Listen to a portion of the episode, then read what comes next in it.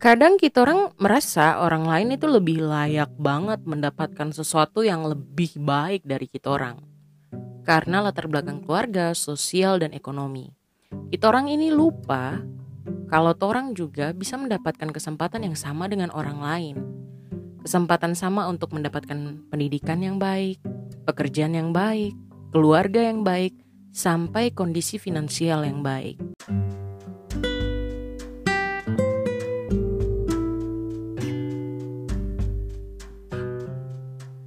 Selamat datang kembali teman-teman di podcast Cerita Seru Jenny Karay. Selamat berapa aja buat teman-teman semua yang ada di dalam Indonesia, luar Indonesia, di Papua, Papua Barat, semua tempat. Gimana nih kabarnya teman-teman? Saya selalu berharap kamu orang semua yang dengarkan podcast ini selalu dalam keadaan baik. Karena podcast ini nih spesial karena ada kau yang dengar podcast ini. Seperti biasa, sebelum mulai Jenny Karay bakal bacakan testimoni dari salah satu pendengar podcast Cerita Seru Jenny Karay. Ada masuk dari at behind the haze underscore sembilan tiga atau underscore sembilan tiga.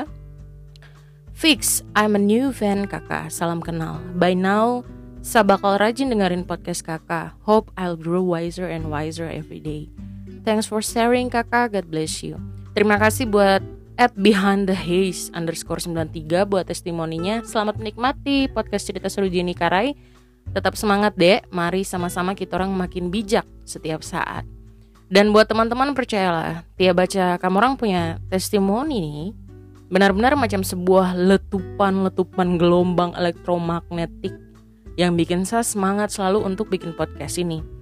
Padahal saya punya jadwal itu kadang macam bikin saya capek sekali untuk bikin podcast ini. Tapi lama-lama tuh kayak macam kalau hatra bikin tuh kayak jadi sapu beban juga gitu loh. Dan dia baca teman-teman punya testisio, langsung saya semangat. Wah, semangat sekali. Dan buat teman-teman yang mau kirim testimoni, silahkan, silahkan bisa D M langsung di Instagram et jenny karay. Saya senang sekali bisa baca apa pendapat, opini, testimoni, apapun dari teman-teman. Saya akan mulai podcast ini dengan uh, menceritakan kisah dari vlog Boy William dan Maudi Ayunda. Dorang itu ada punya vlog uh, yang berisi tentang bagaimana kehidupan Maudi Ayunda waktu dia kuliah di Stanford. Oh, itu video sangat menginspirasi gitu. Kamu tahu kata rada, Stanford itu dia cuma kasih kesempatan anak-anak Indonesia masuk ke universitas kurang dari lima orang. Jadi bayangkan kalau yang apply ada seratus orang, lima puluh orang, dua puluh orang, dia cuma pilih lima. Itu sangat terbatas. Waktu lihat netizen berkomentar, dia menuliskan bahwa wajar seorang Maudi Ayunda dapat memperoleh pendidikan yang baik. Dia adalah anak tunggal dan dari keluarga berada. Ya tidak salah sih dengan pemikiran tersebut. Tapi banyak kok orang-orang di luar sana yang terada dalam keluarga yang mampu, bahkan broken home, finansialnya kurang begitu bagus. Tapi dorang bisa kuliah dengan pendidikan yang bagus, baik di universitas, di dalam dan di luar negeri. Kadang kita orang itu merasa orang lain lebih layak mendapatkan sesuatu yang lebih baik dari kita orang. Karena kita orang punya latar belakang keluarga, sosial, ekonomi mungkin kurang begitu bagus.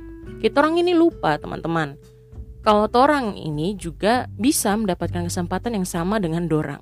Kesempatan sama untuk dapat pendidikan yang baik, pekerjaan yang baik, keluarga yang baik, sampai kondisi finansial yang baik. Kisah lainnya, Tom Bilyeu, itu the founder perusahaan Quest Nutrition. Itu perusahaan yang the bergerak di bidang makanan sehat. The perusahaan itu produksi berbagai cemilan dan minuman sehat. Dan hanya dalam jangka waktu hampir enam tahun, dia bisa menghasilkan lebih dari empat ratus juta dolar. Oh, itu angka sangat fantastis. Kamu kali saja empat ratus juta kali dengan enam belas sampai delapan belas ribu rupiah. Hmm, itu sudah dia punya hasil kalau dirupiahkan. Dan kamu tahu kata rada, ada fakta mengejutkan tentang Quest Nutrition ini. Ternyata Quest Nutrition, dorang pukaryawan itu mayoritas mantan napi, mantan pengedar sampai mantan anggota geng ilegal. Pasti kita orang bertanya-tanya tuh, Ji, ini Pak Cetom ini dia pikir apa ya sampai dia mau ajak orang-orang yang pula terbelakang kriminal untuk bekerja. Ternyata si Tom Bilyeu ini, dia berpendapat kalau resume pekerjaannya kita orang itu atau tong punya C V itu cuma tanda di mana saja kita orang pernah bekerja. Tapi ada tapinya. Tapi C V itu tidak bisa menjelaskan seberapa besar kita orang mau membayar harga untuk menjadi seseorang yang baru. Karena Pak Cetom ini dia kasih rasa percaya diri kepada para mantan kriminal itu untuk bisa bekerja di depo perusahaan. Hmm, dia punya perusahaan itu cepat menjadi besar. Masa lalu para pekerjanya itu malah makin buat Tom Bilyeu nih terpacu untuk dia harus jadi pebisnis besar. Karena dia fokus dengan dia punya tujuan dasar bisnisnya, bahwa dia ingin membangun market yang lebih sehat. Karena dia berkaca pada dia punya keluarga, semuanya. Ternyata dia punya keluarga itu semuanya obesitas. Latar belakang keluarganya yang obesitas dan punya banyak penyakit terkait obesitas. Itu membuat dia punya alasan bahwa dia tidak mau terjebak dalam lingkungan yang buruk.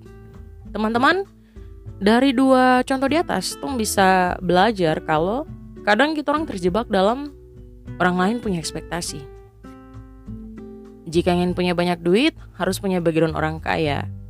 Jika ingin punya keluarga baik, harus punya background yang baik juga. Kan pernah dengar kah tidak? Padahal itu tidak benar loh. Tidak ada itu formula apapun atau pola uh, yang pasti dalam masa depan.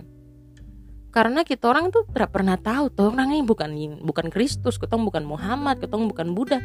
Kita ini tidak tahu apa yang akan terjadi di depan.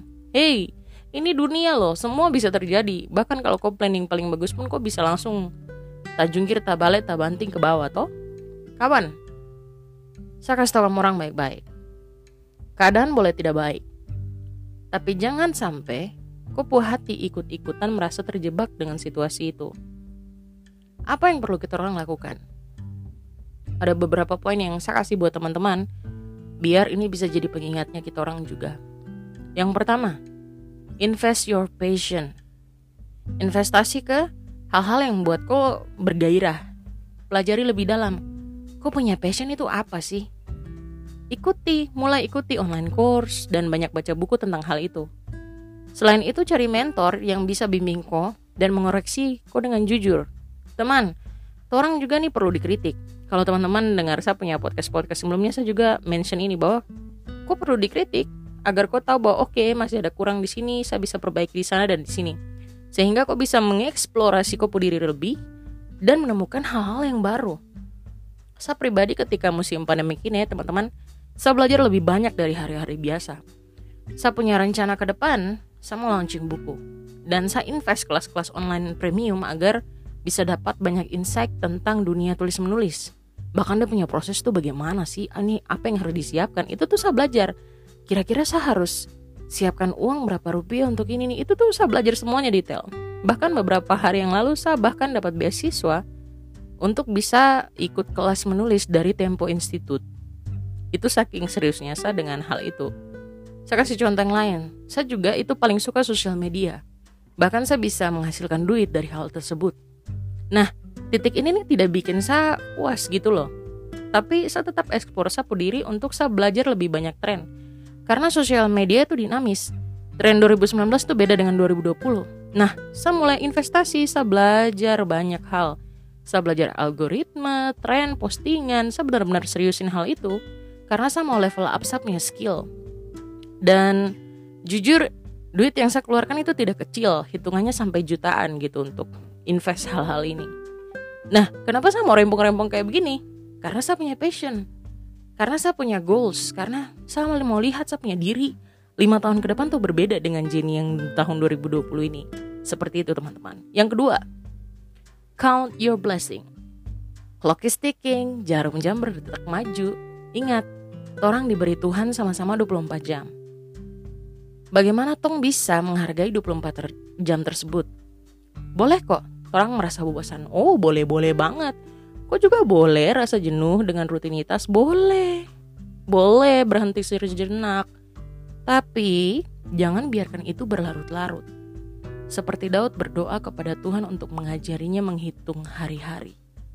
Coba nanti kamu baca sendiri di Mazmur sembilan puluh ayat dua belas. Sorry, Mazmur sembilan puluh ayat dua belas. Yang ketiga, self-confidence atau kepercayaan diri.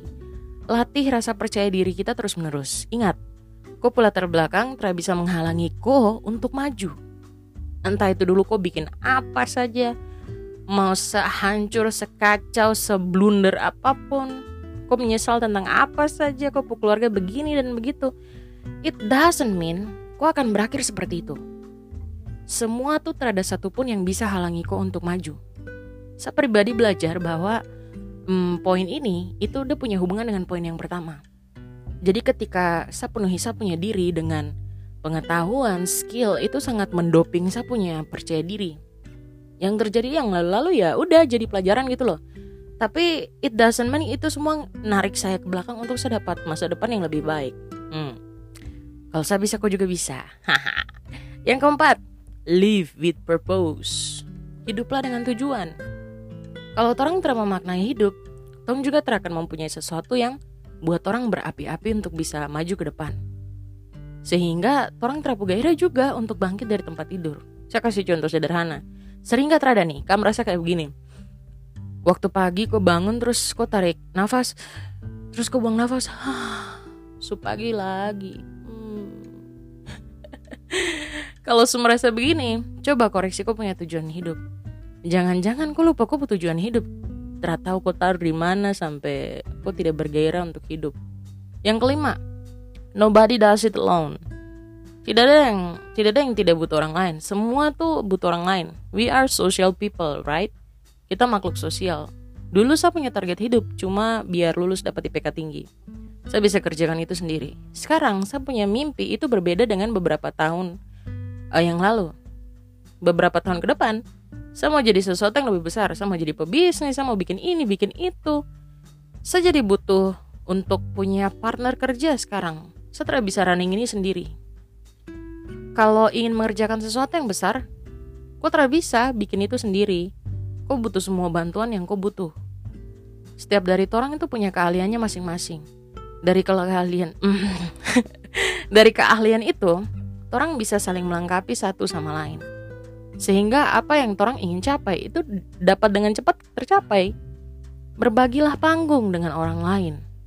Terus semua hal ini ketong harus kerjakan sendiri. Karena kalau ketong kerja sendiri, ih lama sekali. Tapi ketika ketong belajar teamwork, ketika sapu skill dengan kopu skill digabungkan, wow, kita bisa meraih lebih banyak orang. Kita bisa kerjakan sesuatu dengan lebih cepat. Bahkan itu tentang tujuan hidup. Jadi belajarlah teman-teman untuk memikirkan kepentingan bersama, bukan untuk kepentingan individual saja. Saya kasih contoh sederhana yang real. Ketika Indonesia mencapai kemerdekaan, itu para pahlawan dorang bersatu padu loh, pikirkan strateginya bagaimana. Kemerdekaan bangsa ini tidak bisa diraih hanya dengan satu orang. Butuh banyak ribuan bahkan jutaan orang yang rela membayar harga untuk kemerdekaan Indonesia tersebut. Sampai di sini podcast cerita seru Jenny Karay. Jangan lupa lima poin yang sudah kita orang belajar. Pertama, invest your passion, count your blessings, self-confidence, live with purpose, dan yang terakhir, nobody does it alone. Sampai bertemu minggu depan dengan topik yang seru tentunya teman-teman. Jangan lupa dukung podcast ini dengan follow, subscribe, kasih review, serta bagikan di kamu orang punya kanal media sosial. Karena tanpa kau yang mendengarkan, dia cuma jadi cerita biasa. Tapi karena ada kau, podcast ini jadi spesial. Oke teman-teman, stay safe, stay hydrated, stay moist, stay beauty, stay cute. Bye teman-teman semua, God bless you.